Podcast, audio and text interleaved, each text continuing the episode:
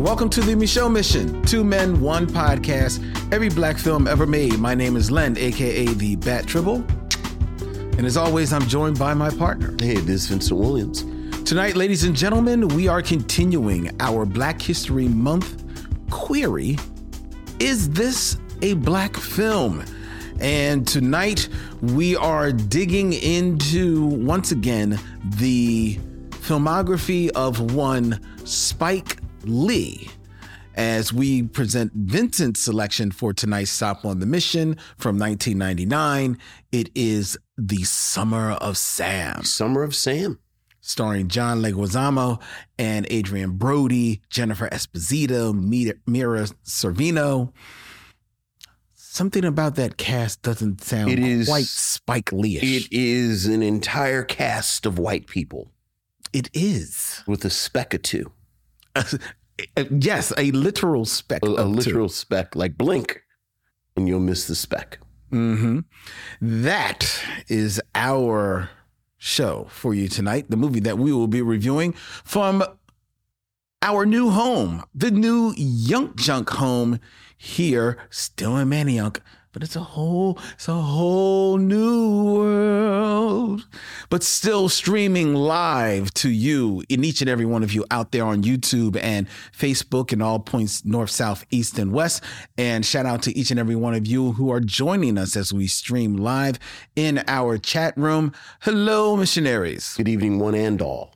Hello, Vincent. Hello, Dylan back there, still running the show. Hello, hello. How you doing, uh, Vincent? Good. I'm I'm good. You know, How was your weekend? not bad, not bad. I, so what did I do this weekend? I said, oh, I should mention that to Lynn. Now I can't recall. Although I did see that PBS masterpiece, or or they have like that show, great performances. Or Mhm. They're going to show Purlie. Oh, They're they're, the, the they're going original. to Purlie. They're going to show Purlie victorious. So I believe in March or May. I know it's a month that starts with MA. Now, are they there? Are they showing the? No, the, our our Purlie victorious, the one with with Kara Young and Are you serious? Are you, you? That's funny because I just this weekend was looking to see. I was curious whether or not anybody had optioned it for a movie. Yeah. and I didn't see anything like that. So it's going to show on Greater. Oh, that. Oh, I said with Kara Young. I guess I should have mentioned um Leslie Odom, Les- uh, the star. also Leslie Odom Jr. yes, yes, Yeah. the man above the title. right as Purlie, Purlie, Purlie, victorious. who is victorious. Vincent, can I tell you Mm-hmm. because you were the first one to, to put me down with with this play. Me and my partner have been doing Kara Young's voice. Mm-hmm. Reverend Purlie. Evan Purlie. Reverend Purlie. Oh. We've been doing that voice Mhm. since January. Right. Well, now when when it comes when we get the actual details, it is required viewing for all of the It is missionaries. definitely required. So we will let you all know. Oh, that's so that's so dope. Yeah. Uh, this weekend um, it was Valentine's weekend, and I spent Valentine's weekend in Atlantic City, Okay. where I was very happy to Mm-hmm. take my partner to see the Katt Williams concert Okay. at Okay. Boardwalk Hall. Very nice. Let me tell you, Katt Williams has not lost his fastball. I mean, I think he. I, I think you, we're saying lost it. Like I think he stays in in at fighting weight. He does. Like I think he's a comedian that never stops. Yeah, yeah. He was uh, lights out. He was he was incredible. It was Okay. it, it was um great show. He was funny. He was with it. He didn't I, he didn't reference the Shannon Sharpe interview at all. He didn't even make mention of like, you know, I know you all came out here because Sure, of that. sure. He made no mention of it at all. Well, well, again, there is no moss that grows under his feet. So right. that was what a month ago. A little over actually. Right. So he strikes me as a comedian Keeps that is moving. continually hmm creating material. And and he references that on on the interview where he says he he he writes material like he is a comedian. Yeah, always writing, So- always in So writing. yeah, that doesn't surprise me at all. he was he killed it. Um, he brought out Mark Curry, who he references. In, that that is the only reference to the Right, interview is right. that Mark Curry is on tour with him. Right, right, right. Um, and it's been forever since I saw Mark Curry, and and I don't think I if I remember seeing Mark Curry in, in stand up, I don't remember anything he did. Yeah, I, yeah, I don't. Yeah, I, I don't have any knowledge of his He was stand-up. he was funny as well. Um, he definitely is a he's a different type of comedian, more of a storyteller sure. than than I think um uh Katt is, and uh, definitely a more laid back. He's older. Yeah, and I think he might be a comedian's comedian. He I, Like I, you have can heard see that. other people speak of Mark Curry Mm-hmm, very respectfully, yeah. and you know, like he was definitely in the mix. You could see that, but he was still he, he was he was on point. He, Right. he was funny. Um, he brought out Tommy Davidson, Okay, who I, you know a friend of our show. friend, friend of the show, Tommy Davidson. Um, he was funny as well. Okay, Uh, had a couple of um, local comedians that Mhm. were that were on point, and Mo'Nique, who I recently announced to be joining this tour, was there for 15 minutes Okay. to introduce Katt Williams. yeah, yeah, and I, I, she was there. I, Sure. I did not personally. She, she didn't do a set. She, Like I said, she was only on stage for about fifteen minutes, Mhm. um, and it was a very. It was more of a rant than throwing any jokes. Well, you, you know, I'm trying to give her the benefit of the doubt because you saw her right in the midst of this very public, very ugly back and forth between her and her estranged son.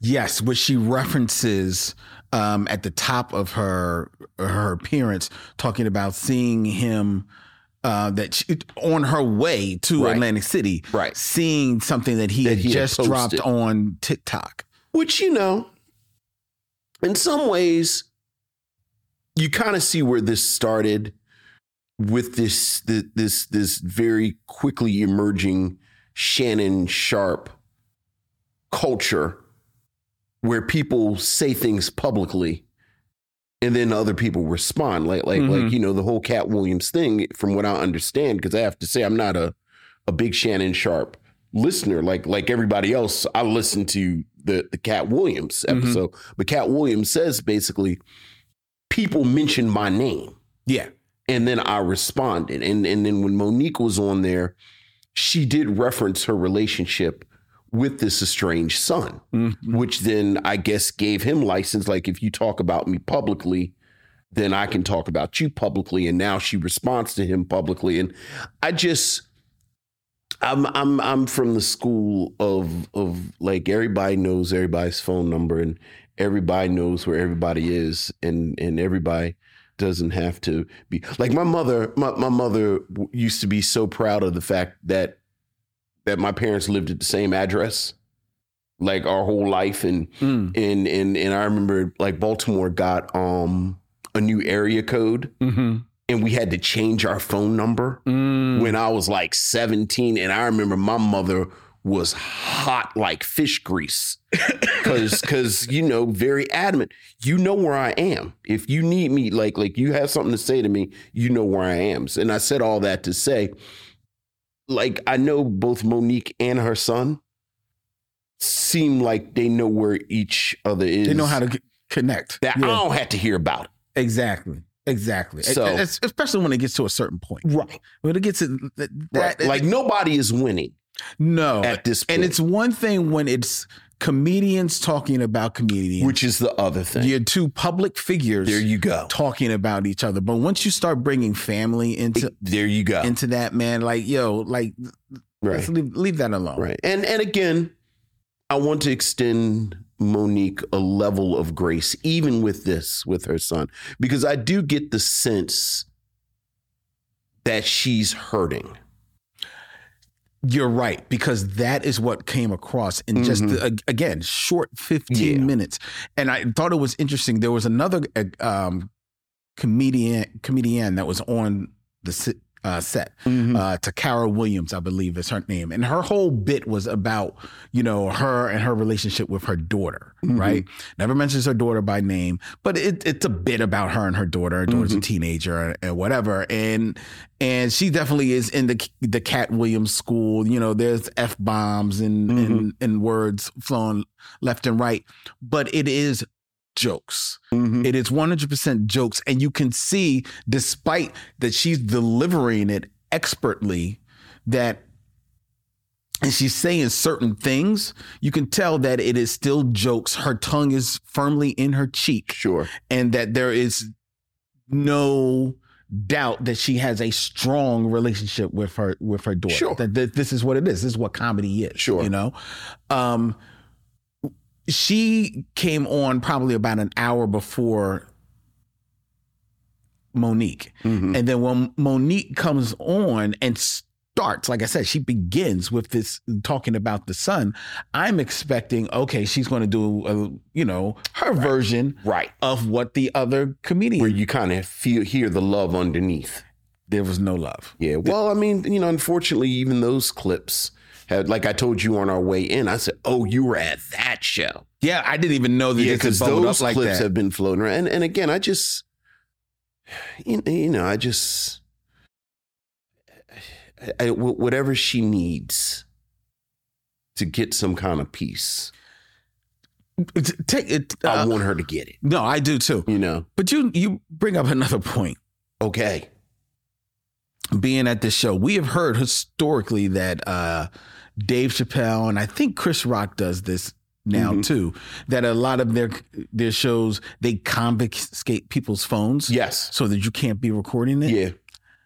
I can understand why, because at this show there were so many people that are literally recording the show, Yeah. right? Oh yeah. Um, and it's not like before in the early days of like camera phones and stuff like this, mm-hmm. where you were recording stuff maybe for your own entertainment value. Now people are there because now you know people are recording this stuff because they need content for their f- profile, Yeah. for their social media Yeah. presence, right? yeah. And I'm like, whatever happened to just going to a show, and just enjoying this moment. enjoying this live present presentation? yeah. You know, it is. It's. I hate to say it. It's like, is it a missed art? Is it an a art that is come and gone? Look, I think, I, I, I think there's something to. I, I think we are very, very dangerously close to old man shakes fist at cloud. But uh, you know what? But I don't But think. but I do think there is something to to the commentary of do people enjoy things Exactly. anymore Exactly. in the moment?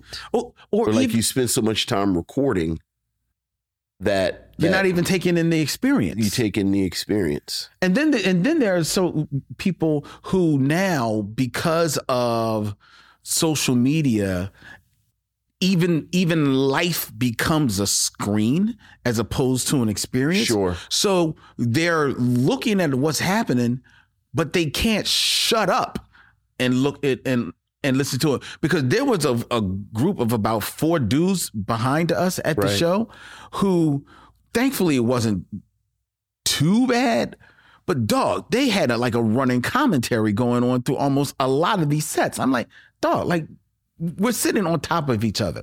You're not at home watching this at on tv Certainly, we've talked about this at this point. My uh, best friend Cliff has a theory that the VCR, the vcr the advent of the VCR, in a lot of ways ruined going out to see performances. You know, particularly specifically, we were talking about movies. okay But but I think this extends to what you're saying. And he said the the the problem with the VCR is that a it demystified the theater right because you could watch films in your in home. your home you So- create a theater right. So first of all, it demystified the theater experience. yes yes B because of the nature of an, of a home entertainment system, you can pause it, Mm-hmm. which means that if someone talks over it, it's not it's it's not as much of a chance that someone You're can- missing anything. right. Someone's going to say Shh, I'm missing because you can rewind it and and and do all of this, Yeah. and yeah. because of just the interaction. and now you can pause live TV. Well, because the interactive nature of home entertainment, that has you've you've seen that spill over Mm-hmm. to when you go out in public Yeah. and go and and as as I said because um because he said the VCR, he's been saying that for like twenty five years, Probably more longer than that. longer than but well whenever the VCR right Mm. and I tend to agree with him because you do you you do go places. Ah, dag, look, we went and saw. We've been to a couple of plays now. Like I've been to a couple of plays. So we went and saw the Temptations play downtown Mm. over over the holidays. Where else did we go? We we saw another play. Was it Purlie? It wasn't Purlie. It was another play that we saw.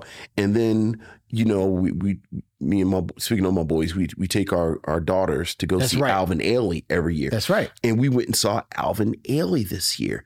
And I've noticed over the past year, and I don't know if the pandemic broke people's brains, but people are so loud in Right. pub, like like like at the theater, like Mhm. like like you know, like at the risk of sounding like a Tyler Perry villain. All of a sudden, I say, why can't these people conduct themselves with some type of dignity at the theater? But it really is. Mm-hmm. Like, why are you yelling? And and I know that's right. At Alvin, like we're at in Alvin Ailey, like It's, it's at, at Alvin. like like I love Revelation as much as you love but what what are you doing right now? Like we're watching the dancers. so, you know, I don't know. I don't I don't know. I don't know. Man, I don't know what's going on. I don't know. Now, now I'm full. Now I'm, I'm, I'm talking about you, but now I've gone full scale. Old man shakes his fist Your, at the cloud. your fist is in the air. Yeah, yeah. I'm so, asking a question. Your fist is like, Oh, so well, we're going to do our part, ladies and gentlemen, to try and bring back that theater experience Oh, on March nice. 20th. oh, that was a nice the Bryn Mawr- transition. uh, okay, it's better when you don't point it out. I'm sorry. Uh, at the Bryn Mawr Film Institute. Sometimes I see the craft up close. One time we went and saw Stevie Wonder, and do you remember it was a group called For Real? Do you remember Yes, For I do remember the, the Real. group For Real. So, so Mhm. like when En Vogue came out, it was a bunch of those groups that came out, and there was a, a there was a group called For Real. And remember their their their hook was they all had short little naturals. yes. For Real sang backup for Stevie Wonder at this concert that that we saw him. And at one point, two of them just stopped singing Okay. because Stevie Wonder was so good at what Stevie Wonder does, and they were close to Stevie Wonder. They, they, they got forgot where they were. They just stopped singing. They were just sitting on the stool watching Stevie Wonder up close, and and that's that's what it is. Lynn. Like sometimes you're so good at the craft of producing and creating that I'm and I'm, I get to see it in real time. Well, thank you. And you'll be able to see it in real time too, ladies and gentlemen. See, you did on it March again. 20th. See, you did it. That's Lynn Webb, ladies and gentlemen. Lynn Webb. Lynn Webb. Lynn Webb. March 20th at the Bryn Mawr Film Institute. You got to transition from me clapping. Keep getting. I'm gonna clap. Keep transition from me clap. Lynn Webb, ladies and gentlemen. Lynn Thank Webb. you. Thank you. Thank you. Um, please keep your applause going as the Micheaux Mission presents itself at the Bryn Mawr Film Institute on March 20th as we kick off the Be Real Micheaux screening series as we will be screening Pariah from 2011 on Wednesday, March 20th at the Bryn Mawr Film Institute in beautiful Bryn Mawr, PA. Ladies and gentlemen, it's a partnership between the Micheaux Mission and the Be Real Black Cinema Club. It is going to be a fantastic night. We are going to have Pariah on the huge screen. We are going to also have a local filmmaker and a local short film that we are going to be hopefully announcing next week. We're mm-hmm. in negotiations right now. We're going to have as well our, you know, our stock in trade soft pretzels for everyone, ladies and gentlemen. But even more than that, we are going to be promoting the Be Real Micheaux's screening series as a night out on the town. So come dress in your finest because we'll be dressed in our finest as well for a night out in Bryn Mawr to watch Pariah. Tickets are on sale right now. Go to brynmawrfilm.org for more information. Hey there, missionaries. You know that Vince and I, we love you. We do. And we're glad that you come to the show every week. It would be a huge help if you could do us a favor and head over to Apple Podcasts and review the show. I know, I know, it doesn't seem like it's a lot, but trust me, it helps other people find our little mission. Absolutely. So head over to Apple Podcasts, type in the Micheaux mission, and rate and review. Thank you.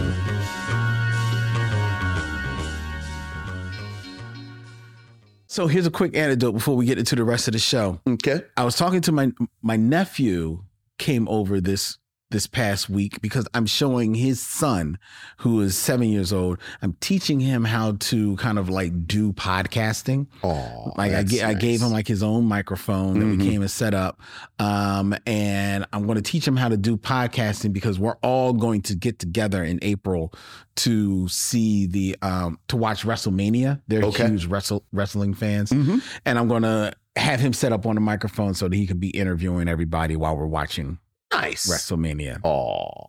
Yeah, yeah. yeah. It's got to do something for the little kid. So anyway, so they're they're there, and I'm you know showing them everything, and my my nephew, his father, sees my uh, sees our flyer mm-hmm. in the house, and he said, "Yo, man, you you famous?" I'm, I'm like, "What do you mean mm-hmm. I'm, I'm, famous?" I'm like, I'm, I'm not famous. He's like, "I had your flyer at my job at my desk, and this guy that works at my job who I don't even really know said, Yo, that's a Micheaux mission. That's Lennon Vincent. He's like, What you know about Lennon Vincent? He's like, That's my uncle. He's like, That ain't your uncle. I said, That is so my uncle. That's my that's my uncle. that's my boys. They had a show this I couldn't make it to their last screen. I think they got a new one coming up. What's a new one? He's like, Oh, I don't know. It's like, he ain't your uncle. So he said, "You got to tell me when the screening is, yeah, man. Just so I can go and go and tell him. Right, right. He is my uncle. He is my uncle. There you go. so that was that was a cool anecdote. Yes. It was dope, right? That's dope. All right, all right. All right, ladies and gentlemen, let's keep things moving right along, and we're going to hear from you. It is time for our missives from the missionaries. So, what else is going on, Lynn? We have emails, Vincent. Ooh, missives from the missionaries.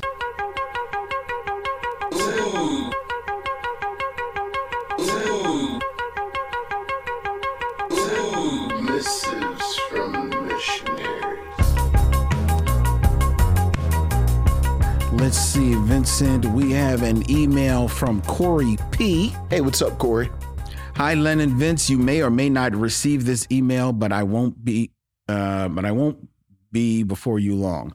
Oh, you may not receive this uh, this email before the an event. But anyway, okay. I remember a few weeks ago there was a debate about who was the most impactful between Robert Townsend and Tyler Perry. Mm-hmm. Very good and insightful conversation.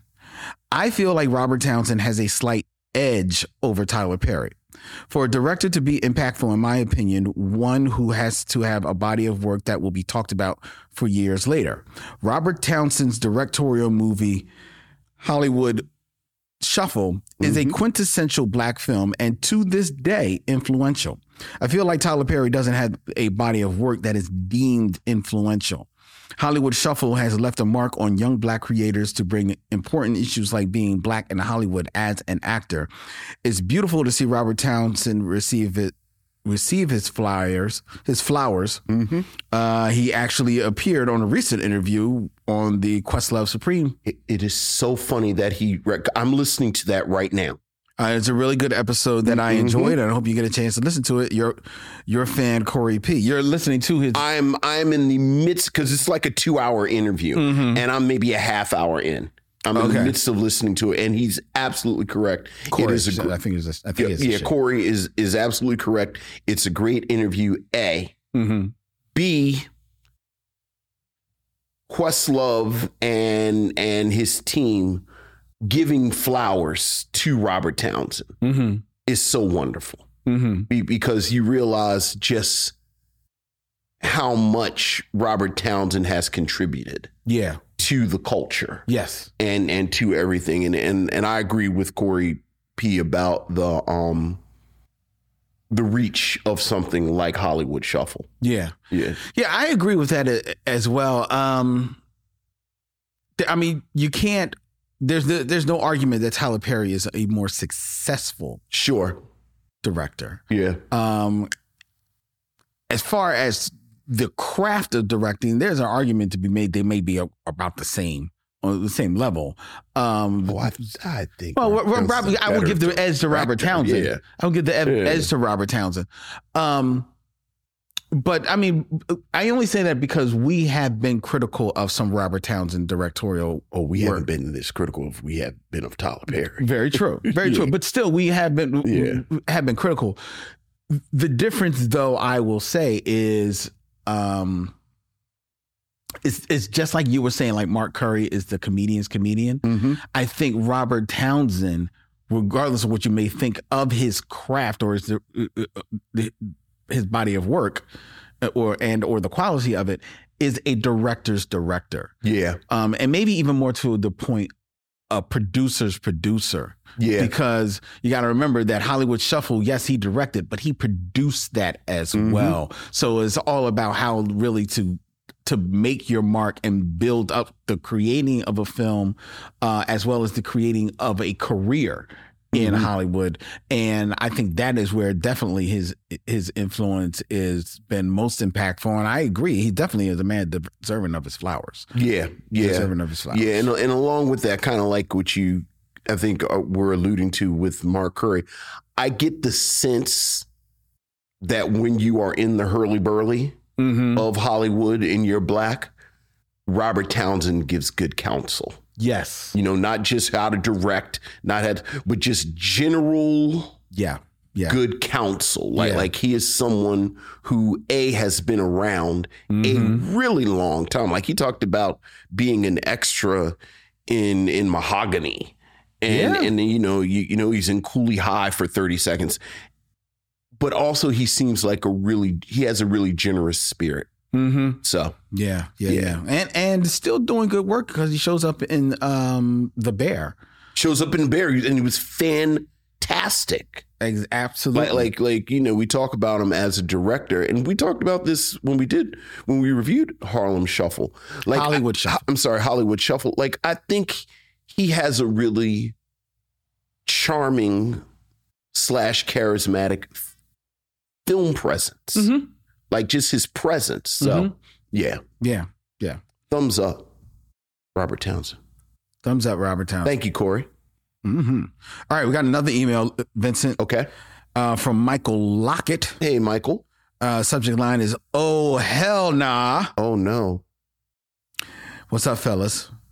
Before I say word one about Vampire in Brooklyn and Flashdance, boy, I love how I love putting these episodes together. I know that's that's how Michael's doing it. I love it. I love it. I am respectfully asking the kind gentleman smack talking track truck Turner to cease and desist. the film is entertaining on so many levels, and for his own sense of peace, I must remind him that pimp smack. No. Now, I was hoping to find a connection between Vampire in Brooklyn and Flashdance and came up with zero. It would be scary if you came up with one, actually, Michael. yeah, yeah. Uh, Vampire in Brooklyn, I remember uh, it being better than it was. I'm an oldish head and saw it in the theaters.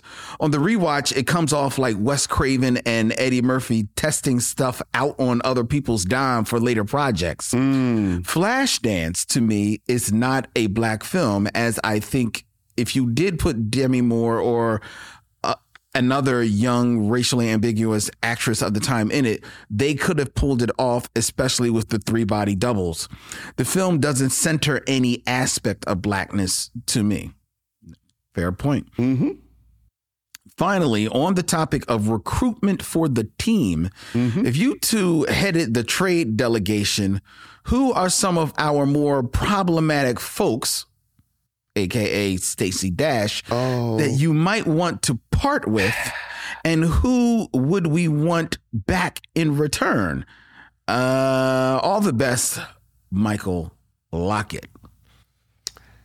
Yeah. I hate this game. So you don't want to play? Yes. Because you know, look, look, look. Maybe y'all's families are perfect. Maybe maybe y'all got perfect families. It's effed up people in my family. It's still my family. Mm-hmm. So you know, Stacey Dash and Clarence Thomas and and and Negro de jour that I don't like. I don't like them. I'm not trading nobody. Likewise, conversely, Lord knows I love some some Teena Marie Mm-hmm. and some Hall and Oates Mm-hmm. and hell, some David Bowie. Mm-hmm. But you know, we can love each other and then give each other a pound and everybody go home at the end of the night. What? Who's the Who's the boy that Like that's me though. Who's the boy that everybody thought was black that worked with Quincy Jones on all of his albums? Oh, um, was in Heat Wave. Yeah. What was his I name? just lost him. Was it Temperton? No, Rod was it, Temperton. was it Rod Yep, Temperton? Rod Temperton. yeah, Mm-hmm. yeah. Yeah, Rod Temperton. Rod Yeah, yeah, I don't like this game either.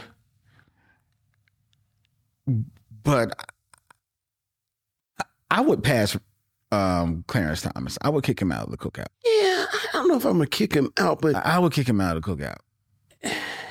you know, as some cousins, you you do have to take around the corner from the family reunion and beat their ass. That would be Clarence Thomas. But then you come back to the family reunion. Does he though? Yeah. And like your, your parents and your uncles and so everybody pretends they don't see the bruises on them. Hmm. I don't know.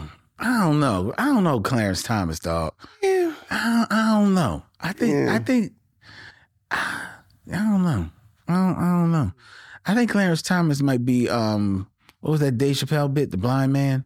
He was a member of the KKK. Clayton Bigsby. Clayton Bisbee. I think that's Clarence Clayton Thomas. Bigsby, yeah. Yeah, I don't know. I don't know about that one. But uh, all right, you said so. Right. Last email. This from Michael Sykes. Hey, Michael. Hey, Len and Vincent, there are some movies I know somewhere down the line y'all are going to review, such as Money Talk starring Chris Tucker, Most Wanted with Keenen Ivory Wayans, Fled with Laurence Fishburne and Stephen Baldwin, and Low Down Dirty Shame. Mm-hmm. Uh, Len, I know you're very picky with movies, so I can't wait. Only when he hasn't had a nap. Sometimes he hasn't had a Snickers. So I can't wait. I just had had a bunch of Snickers melt in my pocket that I just had to throw out. See if you'd eaten them. you you would liked King of New York more. No, the problem was I had a hand warmer in my pocket, in my pocket, and I forgot that I had Snickers in there. Right, and I reached for a Snicker. I was like, ah. yeah. right, right. Anyway, uh, Len, I know you're very picky with movies, so I can't wait to y'all review The Players Club starring Ice Cube because I know for a fact you won't like that movie, and. If you do, it will surprise me. Love your fan, Michael Sykes. I think he's saying you're a hater. You know, I don't like this narrative Uh, hey man, look, because it's not a fair narrative. 300 plus episodes speak for themselves. What the, the greater I I enjoyed the greater uh, number of our films. All I said was 300 plus episodes speak for themselves. Now, whatever they say is what they say. Now, that being said, I have actually never seen the Players Club. Okay. So I don't know whether or not I will like it. Okay. So I do look forward to Okay. seeing the Players Club. I have seen the Players Club. I don't know how much I'm looking forward to seeing it again. Okay. So, All right. all right. Um, I don't lose my black card because I haven't seen the Players Club, right? That's not one of those something things. else. Something else. Black cards and Well, I think it's stuff people should know. Uh, uh, well, there's some things that people should. Right. Well, you always think people are dubious about their black card anyway. Right. You like, you know, think it's a, it's a myth or whatever. Right. Okay. right, All right. right. All right, that's our emails, ladies and gentlemen. Um, thank you. If you have thoughts of your own that you want to share with us, please feel free to email us at the Micheaux Mission at gmail.com. That's M I C H E A U X M I S S I O N at gmail.com.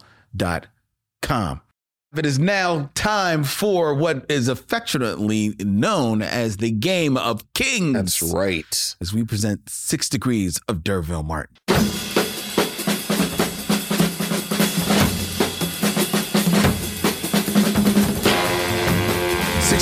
D'Urville Martin, ladies and gentlemen, where I give Vincent two actors and he has six films or less to connect them to D'Urville Martin, that man of the never ending summer of the 70s fame. Mm-hmm. Vincent, keeping in theme, Okay.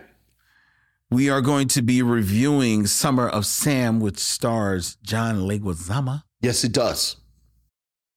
whose initials are JL. Yes, they are.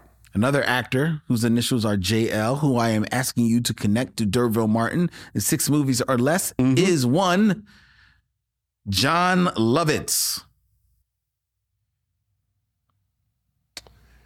Jon Lovitz. hmm Never Think about Jon Lovitz in movies. And yet he's been in a fair number of them.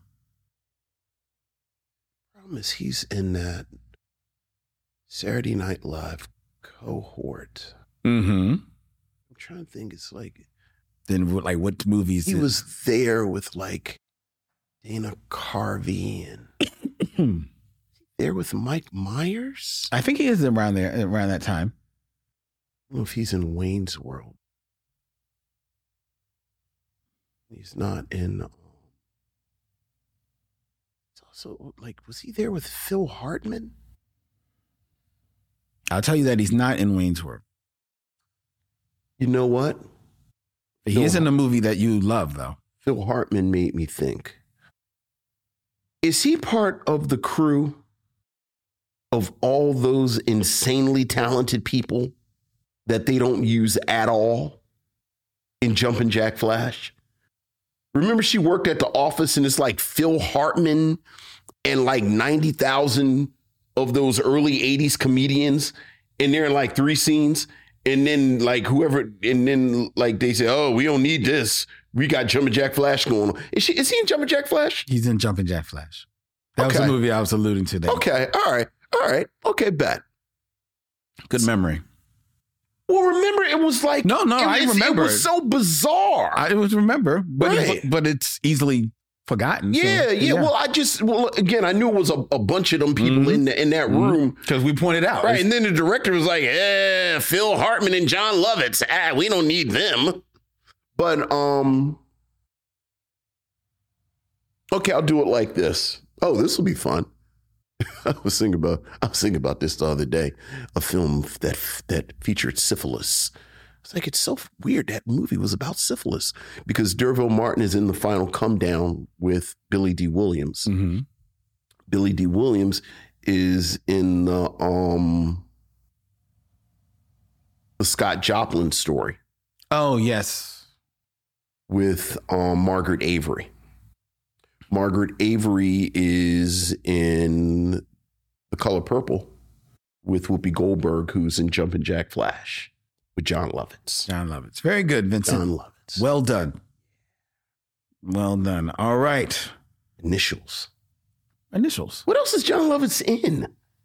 Oh, he's in Like, uh, what's another movie he's in that I would have known about or that I should have known about? that same year as Jumping Jack Flash. He appears in Three Amigos.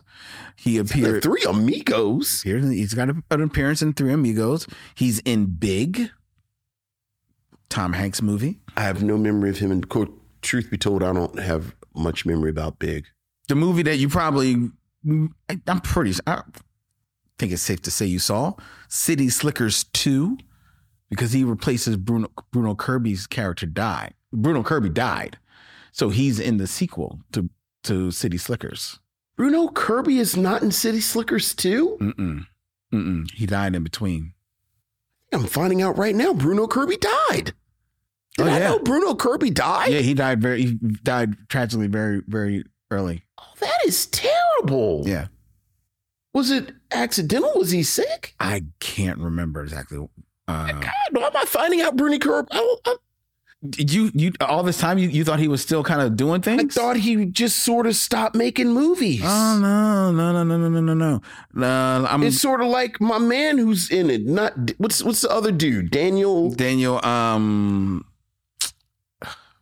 Vincent, Right, the other city slicker. Uh, Vincent, I'm doing like nine things at the same time here. Um, Bruno Kirby died in 2006, so actually he didn't die in between there. So maybe he just didn't want to be doing City Slickers too. Um, Are you sure he's not in City Slickers too? no, he's not. It it it it, it says he, I knew that um, Jon Lovitz replaced him.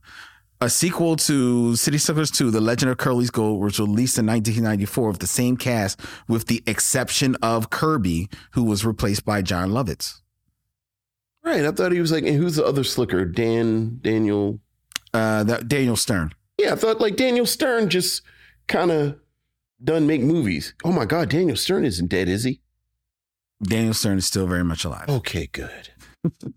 He's still alive. All right. He's still alive. Okay. But yes, Bruno Bruno Kirby passed in, in 2006. Well, that's too bad. Like Um, Bruno but Bruno Kirby famously is a guy who I know is very particular about his roles. Mhm. And I could see him doing City Slickers. And City Slickers is a good movie. Oh, absolutely. Solid. But it's probably a movie that hits above its weight. Like, Yeah. because it had every reason to be just a piece of, you know, just fluff. Look, it's it's during that pocket. It's during that Billy Crystal pocket where Billy Crystal, frankly, was like I he think was becoming like the the twenty million dollar man. And I think everything that you just said, like every movie that Billy Crystal was in, City Slickers, Three Amigos, when Harry met Amigos.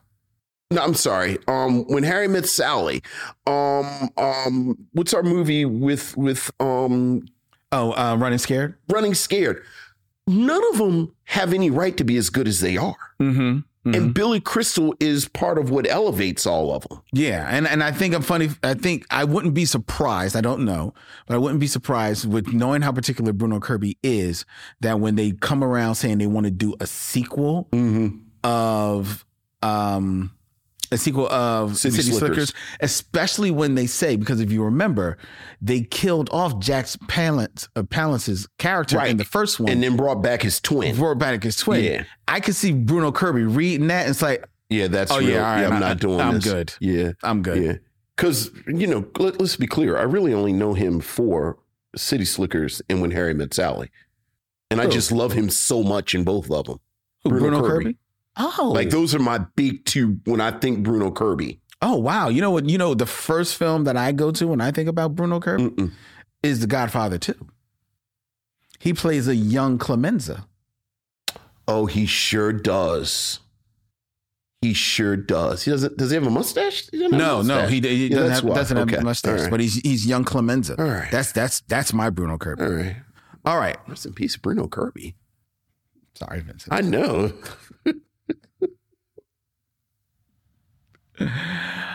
Um. All right. Keeping it keeping it moving and keeping it in theme. Okay. We're reviewing The Summer of Sam, which alongside John Leguizamo stars Adrien Brody, Mm-hmm. whose initials are AB. Okay, so now we're doing an AB. So in six films or less, Mhm. connect D'Urville Martin to Mm-hmm. Alison Brie. Alison. I, I literally heard Dylan from behind the control board say, because we know your blind spot by now. No, what, well, the bad thing is I really like Alison. I've heard you say that before. but but you know I really like her because of TV. Community yeah. and Mad Men mm-hmm. and the two episodes of Glow Mm-hmm. that I just didn't. But Alison Brie in movies. Mm-hmm. She she was just speaking of community she was just in something with Danny Pudi Danny Pudi because it was like a little mini community reunion and what's his name is in it jay ellis what's the movie she was just in with jay ellis I don't know. And what's the last movie she was in The last movie she was in was called Freelance. no it's a romantic thing Somebody I used to know. is that jay ellis so somebody i used to know Yes. that okay Is it any good? I didn't see it, but I, it was on my Oh. list that I wanted to see. How how long is this list? It's ever growing. I, I hear. Yeah, yeah, yeah. This came out a couple of years ago. Okay, okay. So I got to get to Jay Ellis fast because. All right. Okay. All right. Bet.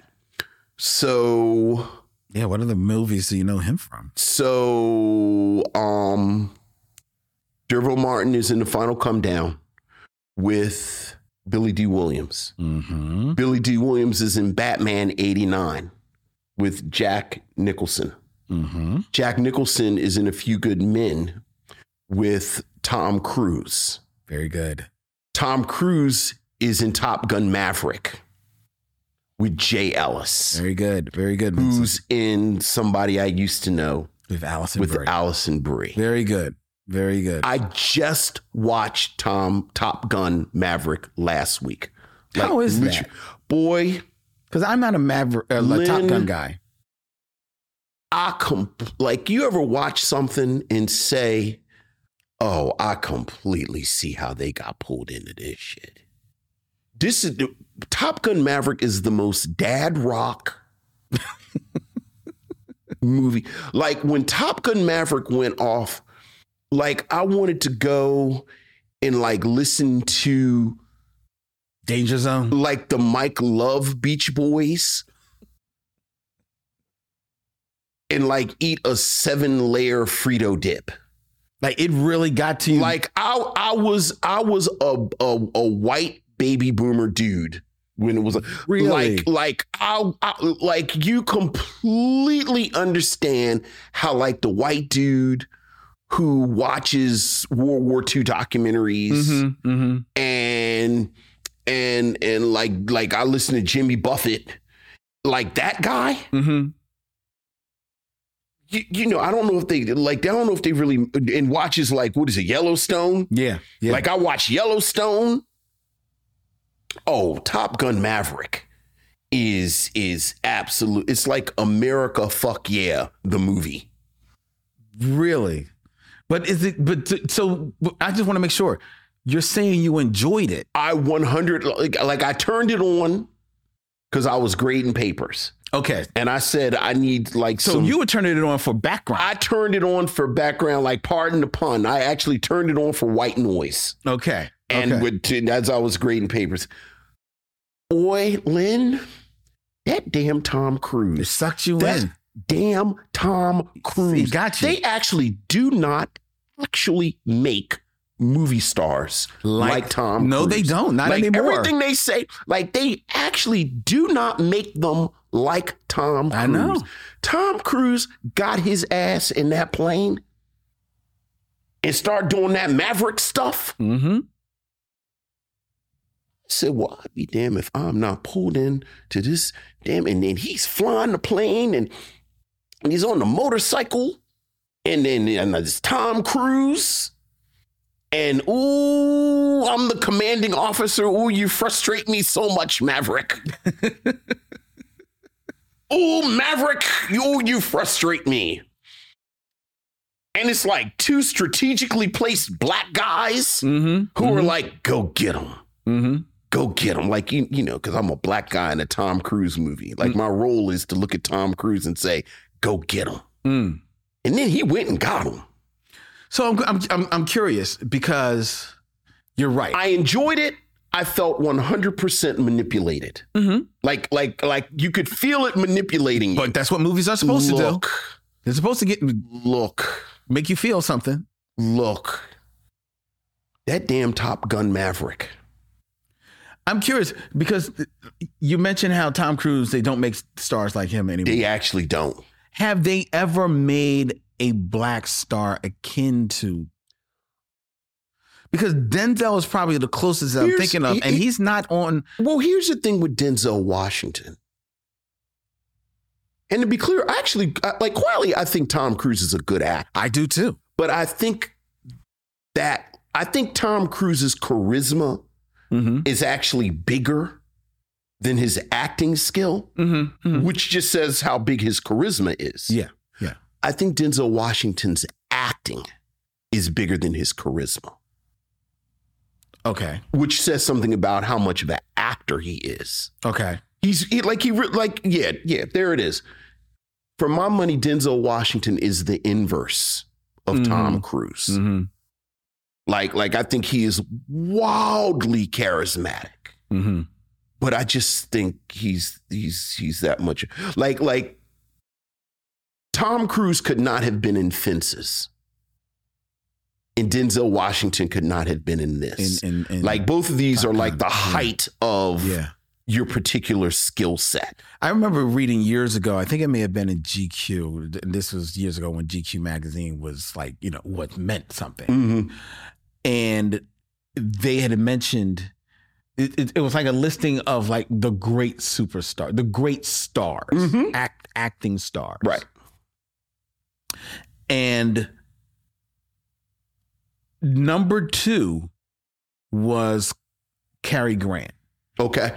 And they said Cary Grant is the most movie star of actors. He can act, Yeah. but his persona is so strong Right. that you can't see past that when he's doing these doing these roles. Right. Um and number 1 was Tom Cruise. You know what? Usually, you you know me. Usually, I grumble grumble about these lists, But you these can't, white uh, dudes that get together and make these lists. But yeah, You can't argue with dude, that. you can't deny him.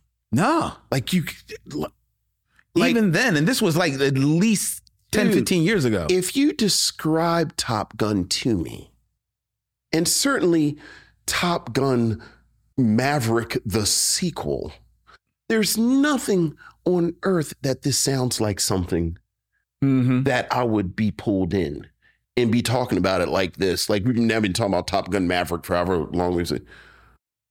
Look, it, look, I was on the edge of my seat watching a film that I knew exactly what the plot was going to be when the Mhm. film came on. Because again, ain't no surprises in Top Gun. Right. Like right. you know exactly what it is. Well, you know where it's going. But boy, I didn't like like Lynn is is is is he gonna is he gonna make it in the time allotted? like a heist movie. like Like, like, is, yeah. you, you know is is is he gonna win it? Like is he gonna win this dog fight?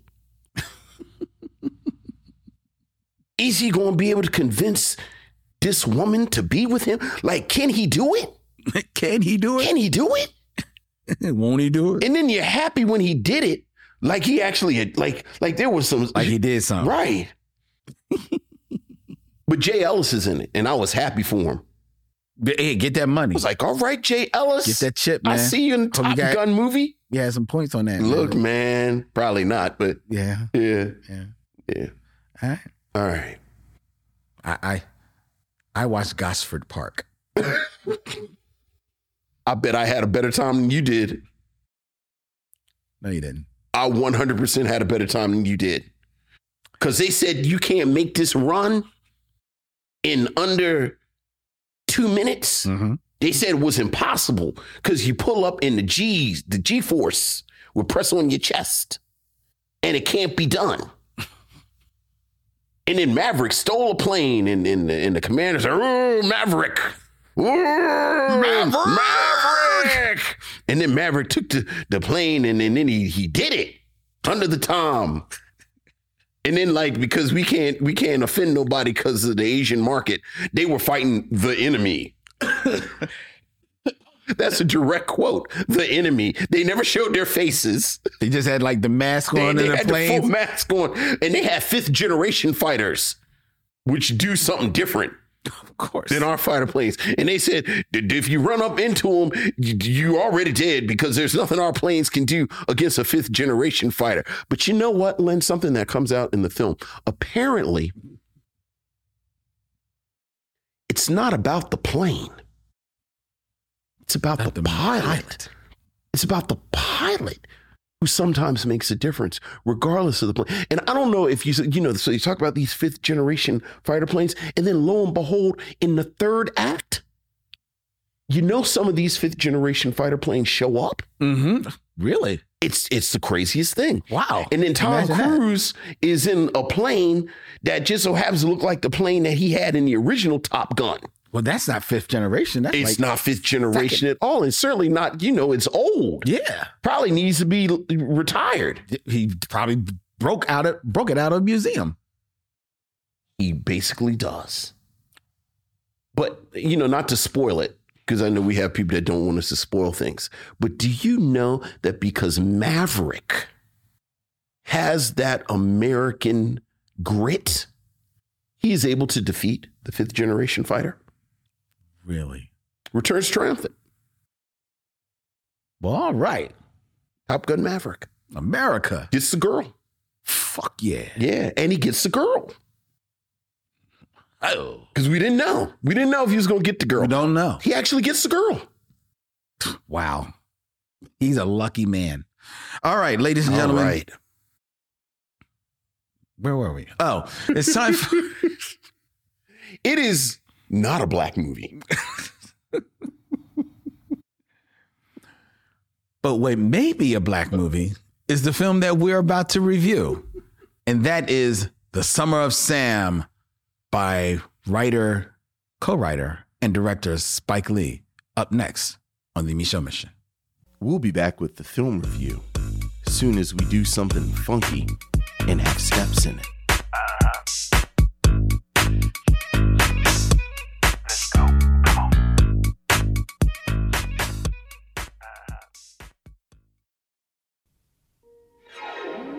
Hey, I had a real good time tonight. You busy tomorrow night? I'd really like to see you again.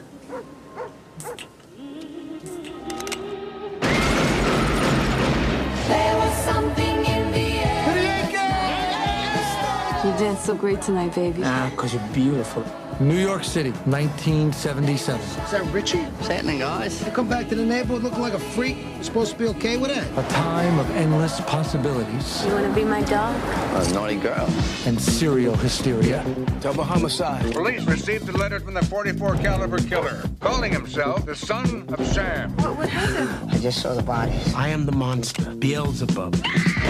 In one hot summer, He's a victim six and seven. In one neighborhood, Vinny saw the dead bodies last night. Saw the bodies? between friends and lovers, The son of Sam Killer, who has been targeting young women, has caused panic stricken brunettes to dye their hair blonde. I feel like I'm cheating on you with you. anyone is a target. I think he's after me. I'm gonna be number eight. You know, I'd lay five to one to kill us from right here. Uh-oh. And everyone is a suspect.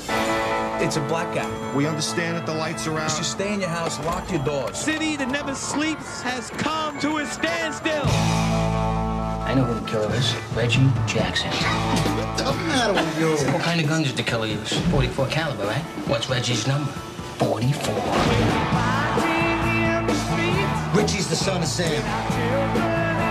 They think he's the son of Sam, the 44 caliber killer. Benny, stop it! Nobody gets in my neighborhood without me knowing it. You think I'm the son of Sam? Everybody's got two personalities, man. Anybody out there? A Spike Lee joint.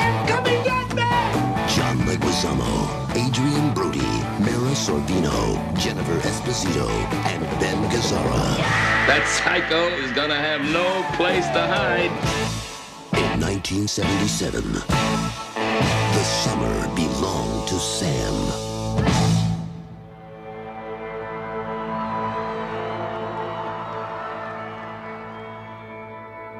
Summer of Sam is a 1999 American crime thriller film about the 1977 David Berkowitz, aka mm-hmm. Son of Sam, serial murders and their effect on a group of fictional residents of an Italian American neighborhood in the Bronx in the late 70s. The killer, David Berkowitz, his murders and the investigations are shown in the film, but the focus is on two young men from the neighborhood, Vinny, John Leguizamo, whose marriage is faltering due to his cheating, and Richie, played by Adrien Brody, Vinny's childhood friend who has embraced punk music and uh, fashion.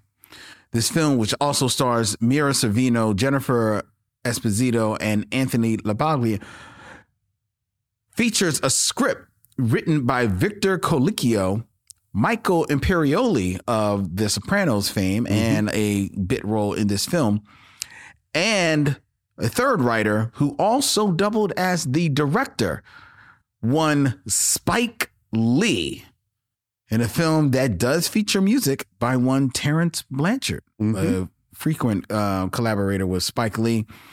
Vincent, what say you of this Spike Lee joint, Summer of Sam? Well, as we've been doing all month, we, we actually have two questions to answer with this film. Our usual question Do we recommend this film? How do we feel about this film critically? Mm-hmm. And then our question during Black History Month Would this be a black film? Right. I think the, the the the first question, you know, I am I'm very fond of this period of Spike Lee filmmaking. So this is the the period of, of He Got Game. Um, I think Bamboozled is the film he makes after this. Mm-hmm. You know, I lump Get on the Bus, uh, 25th Hour. Like this is a fully mature Spike Lee as a filmmaker. Mm-hmm. And and I think as a filmmaker, you see some of of of the filmmaking prowess of Spike Lee at this moment. I, I, think, as, you said, this is a film that that in a lot of ways is on an, an ensemble, but it centers on these two characters, um, Vinny and Richie, in in the midst of this this this summer of when when the son of Sam is murdering people. But as as you said in the description, while that's the the the kind of sexy backdrop, mm-hmm. there's a lot going on. Like like this is a real time of instability. You know, besides what we what we talk about with with the son of Sam, um, the Yankees are pursuing the the the, the pennant, World Series. the World Series pennant. Mm-hmm. Um, there there's there's a blackout that is on the horizon because this is a, this is um, infamously uh, a record-breaking heat wave that that you know causes a blackout at at some point, and then just culturally, 1977 is is is this hotbed of of of of change and things going on. Like we're talking about Richie, played by Adrien Brody, who is is basically you, you know a punk like yeah. like he's really becoming immersed in punk rock culture, which historically is true in, in the 70s in New York at this moment. But at the same time, what we call disco is a cultural phenomenon. You, you know, historically, if this is set in the summer, kind of the the the the, the culmination of disco as a pop culture phenomenon happens a few months after the summer because Saturday Night Fever comes out in, I believe, December of 1977. So while while the dance scenes in here don't re, don't reflect the post Saturday Night Fever phenomenon. Certainly, this is what was bubbling. Yeah, and, That and you of- see it in the That, fashions. that you see it in the fashions and everything.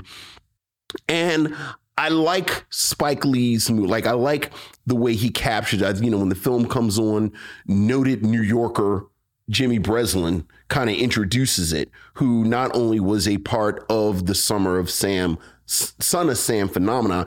Uh, David Berkowitz infamously sent letters to Jimmy Breslin, who was a columnist and journalist. But you know, he really is kind of a old school New Yorker. Definitely. And I think Spike Lee situates this film as a New York film. Like this is mm-hmm. a New York film. Mm-hmm. And in 1999, we are. You know, I don't think New York is 100% gentrified in 1999, but it, but it is certainly well on its way. Mm-hmm. Like like New York in 1999 is not New York in 1991 No. And and even by 1999 you had new yorkers native new yorkers sort of talking about how it has changed and and what it used to look like. And i think spike lee captures this sense of place this whether we're talking about this bronx neighborhood even the moments that you see in where david berkowitz is living. And then when they venture out of the bronx and go downtown where you know where cb CBGB is and everything and and and you you get this New York. Um a couple of the moves that you get from this this moment Spike Lee you see in here, like the oversaturation to show kind of David Berkowitz mindset Yeah. and and you know there's there's a bit of the crane that we talk about with Spike Lee, but not as stylized as you would see in earlier Spike Lee.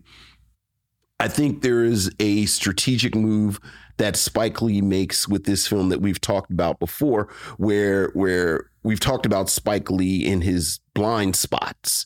And you know something like Get on the Bus, where where we, we said that you know Spike Lee kind of has a blind spot for women characters, so it's just no women in Get, on, the, Bus. right. And and likewise, we've talked about Spike Lee perhaps not being as strong of a script writer mm-hmm. as he is filmmaker. So you look at something again like Get on the Bus where where where he doesn't write the script. And as you said, he's the third writer on this script, but since then I've seen things that Michael Imperioli has written and I very strongly suspect that Spike Lee's name on this script he really was the third writer. Like I, Almost like I don't know how much he actually had to do with this script, and and I say that as a compliment to the script. Mm. Like I like the characters in here a bit. The acting, I, I like a lot of the actors in this movie. Um, I love Adrien Brody. I do too. Like I love Adrien Brody, and I enjoyed Adrien Brody's performance in this film as somebody who is again this kind of proto punk, kind of figuring out how to be a punk, but also this kind of hustler. You, you know, he's, yeah. you know, he's making money by by performing in a gay bar downtown, and you know, and he's doing a bit of sex work. And and you know, he, Adrien Brody just has these you know these wonderful soulful eyes Mm-hmm. that you see everything kind of going on with it. John Leguizamo, I like John Leguizamo, but I have to say, I always get a bit of comedic energy from John Leguizamo that kind of ran up against the overall tone of this film Because he's not necessarily on a comic vibe. because it's this not a comic right? vibe at all. Although I must say, towards the end where he begins to unravel, Mm-hmm. and there's this, this this mania because he starts to abuse drugs and and and and he's losing complete control of his personal life. Mm-hmm. I I liked his energy. Like I like that manic energy that you get the last half hour or so. Okay. Um, I really like Mira Sorvino. Okay. And I really like Mira Sorvino in this as a sort of put upon wife Mm-hmm. who can't figure out what is the deal with her husband, played by John Leguizamo, who's been cheating on her and and everything. And I like she she as much as I like Adrien Brody, in this film. I think Mira Sorvino may have been my favorite performance in here. Uh, likewise, I've always liked Jennifer Esposito. Me too. Always liked Jennifer Esposito. She doesn't get quite as much to do mm-hmm. in this film, but as someone who the bulk of her screen time is opposite Adrien Brody. I think she does well. Like yeah. I think she she kind of carries it. And you know, the script, part of the reason I know Spike Lee only had but so much to do with this script is because for as much as and and you know we can talk about this you know some critics you know I think critics have always been very sensitive about the way Spike Lee depicts Italian Americans cuz you know some real New York stuff with black people and Italian Americans in New York. I found the depiction of this community surprisingly nuanced. Mm. Like, you know, you got some meatheads. Yep. You know, it's yep. always the the sort of Italian meathead course that you have, mm. frankly, in a Spike Lee movie, and not just a Spike Lee movie. Like, like you know, I think, you, you know, I think I mentioned it um, a month ago. I've kind of been halfway working through The Sopranos, and I don't think the meatheads in here are any worse than the first season of The Sopranos. Mm-hmm but there is a um a lot of the same actors. A lot of the same actors, but um Ben Gazzara plays mm. basically the local mob, boss. Yeah, everything.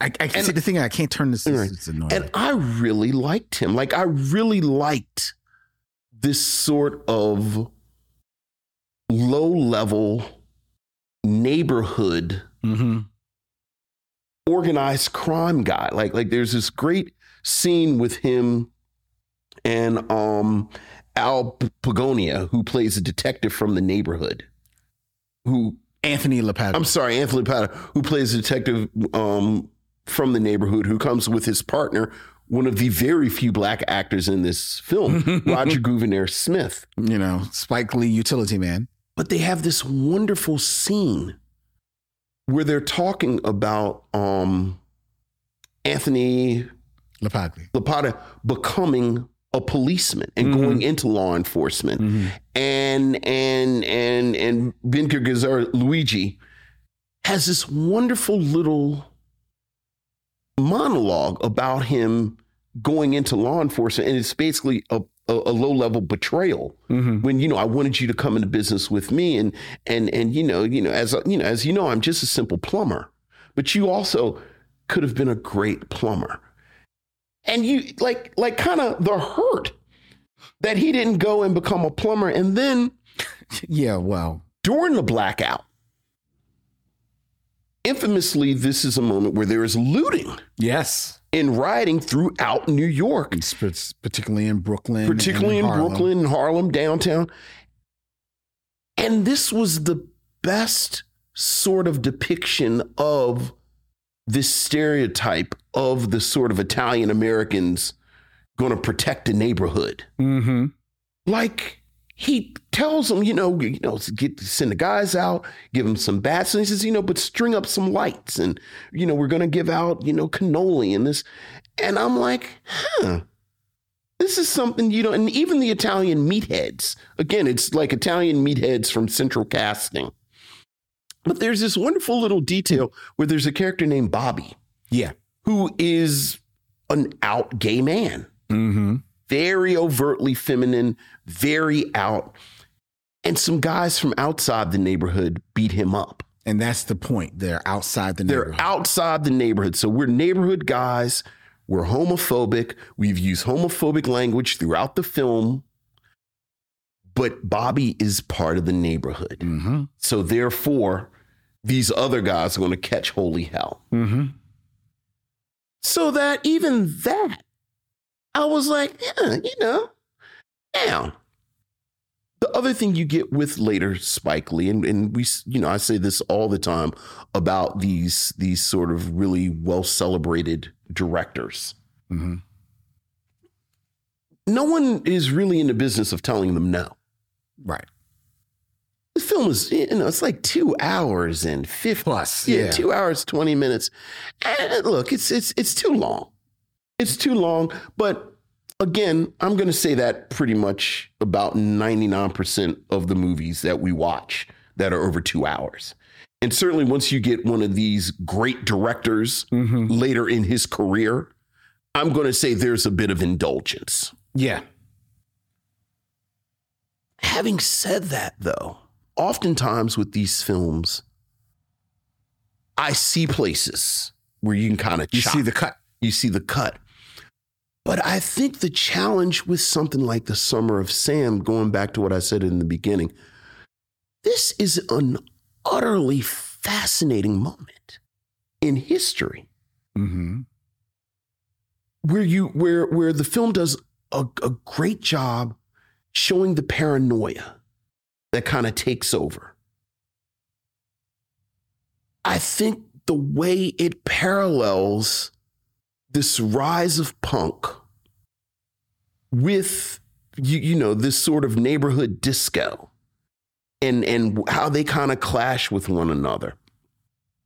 There's a scene where where at one point Vinny and his wife you, you know they leave the neighborhood and end up at Studio 54. Mm-hmm. And this is the real, like this is the real disco. This is the real club life. And and frankly, they end up in a drug-fueled orgy. Right, because they are Because they, don't get into Studio 54, but then some Studio 54 people come out and kind of gather and scoop them in, and you realize they are completely out of their depth. Right. They With, show like- up uh, with Plato's Resort, right? Right, right. And they go and, and and end up in a situation that that you know y'all are the big fish in this little disco in the neighborhood. But you in down you, in downtown Manhattan in 1977 now, and it is a whole different situation.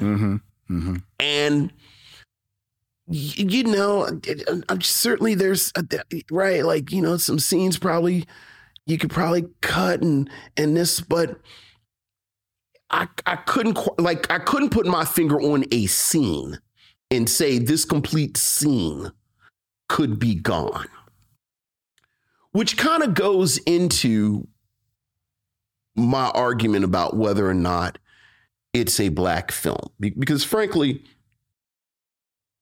you know i haven't seen this film in probably 10 years. Like this is not one of my go-to later spike lee films and it certainly isn't my quote-unquote white film. Like i always go to um 25th hour. Okay. Just to correct one thing th- that you mentioned earlier, he actually did this film after he got game. after he got okay yeah but it's in this right in Mhm. this moment um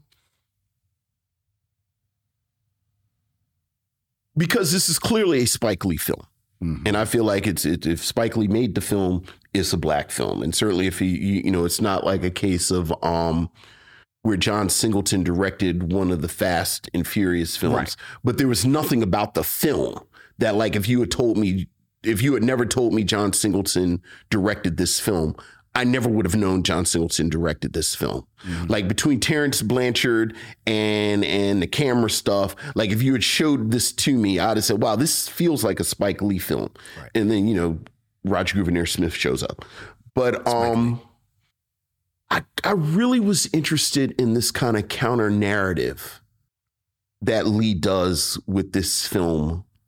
That you see him, you know, whether we're talking about Miracle at Saint, Saint Anna, where he does World War II, mm-hmm. or or even the Five Bloods, mm-hmm. where he reclaims Vietnam, where I really saw this as this counter narrative to something like Saturday Night Fever, where Saturday Night Fever kind of set up this this real frankly whitewashed version of club culture and of disco which then turned it into the fad that it did which then kind of disturbed destroyed the club culture the irony of course is that if you ever watched Saturday Night Fever it's actually this kind of It's a very dark film. it's a very dark kind of character study, but I think Yeah. what people pulled away from it was The Flash, the, the dancing, flash and the, disco fashion. dancing, Yeah. which turned to this thing.